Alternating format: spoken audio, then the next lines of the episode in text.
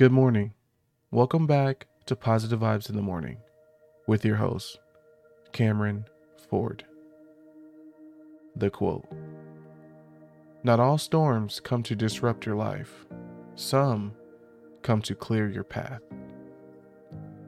When we think of storms, we often think of disturbance, disruption, change, and damage. We heed warnings about incoming storms and might even work to protect ourselves and our property.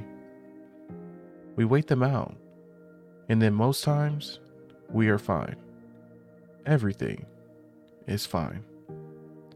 The sun comes out, the grass is greener, we may see a rainbow and say, Thank you, Jesus, for the rain. Does every storm cause major problems? No. Does the sun always come out again eventually? Yes.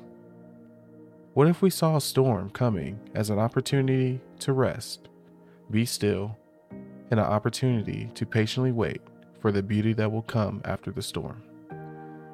If the storm represents trauma or challenges, then the sun and the rainbow guaranteeing clearer, greener, and more beautiful times ahead.